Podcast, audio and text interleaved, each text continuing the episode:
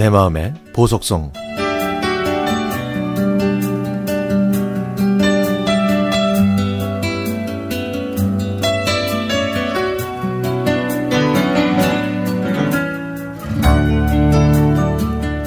제가 고3 겨울방학 때 여의도에 있는 건물 구내식당에서 아르바이트 할 때의 추억입니다. 저는 그 식당에서 점심시간에만 일을 했는데요. 2주일 정도 일을 하고 나니까 눈에 익은 사람이 생기기 시작했습니다. 그곳에 오는 직원 중 한 명은 경상도 사투리가 심한 그리고 나이가 어려 보이는 직원이 하나 있었는데요. 식당에 안 오면 궁금하고 또 오면 제 입가에 미소를 짓게 만드는 비슷한 또래의 직원이었습니다. 어느 날 시간이 돼서 한번 물어봤더니 자기는 마산에 있는 상업고등학교에 다니는 실습생이라고 했습니다. 서울에 온 지는 한 달도 안 됐다고 하면서 돈을 벌어서 대학에 진학하는 것이 목표라고 했죠. 그의 이야기를 쭉 듣다 보니 이런저런 사연이 저와 비슷해서 금세 친구가 됐습니다.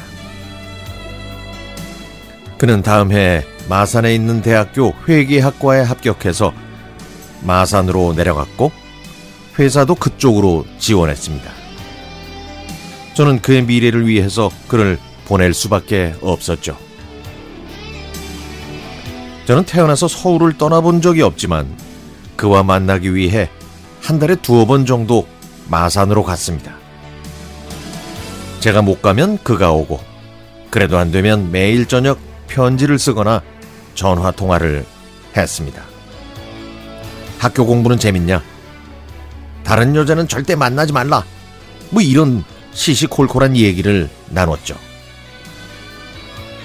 엄마는 너무 멀리 있는 사람이라 반대하셨지만 제 귀에는 그런 얘기들이 하나도 들리지 않았습니다. 그러면서 저희의 우정은 사랑으로 서서히 변해갔죠. 그러던 중에 그는 입대했습니다. 그가 배치받은 곳은 제가 처음 들어본 철원이었죠. 철원. 마산까지는 고속버스가 있었지만 철원은 교통편마저 좋지 않았고 3년이라는 세월은 사람을 변하게 만들더군요. 볼 게 많은 곳과 볼 게 없는 곳의 차이는 말로 표현할 수 없는 것처럼요.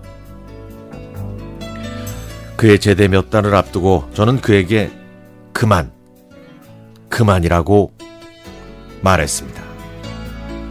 제 주변의 또래 사람들이 모두 결혼을 하니까 저도 시집 가고 싶다는 생각이 들었죠.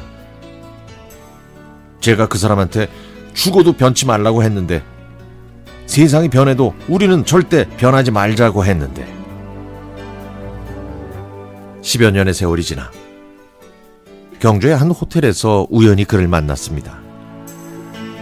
저는 세 아이의 엄마로 그는 세 아이의 아빠로 엘리베이터 앞에서 마주했던 거죠.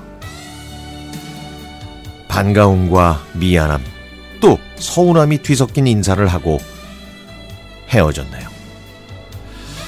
아, 그 마지막 만남이 평생 여운으로 남아 있습니다.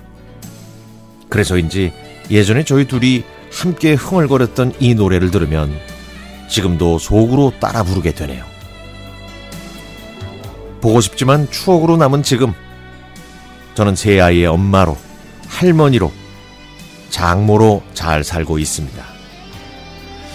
언젠가 그 사람 다시 만나게 되면 미안했다고 그리고 그때 못했던 말이 사랑한다는 말이었다고 알려주고 싶네요.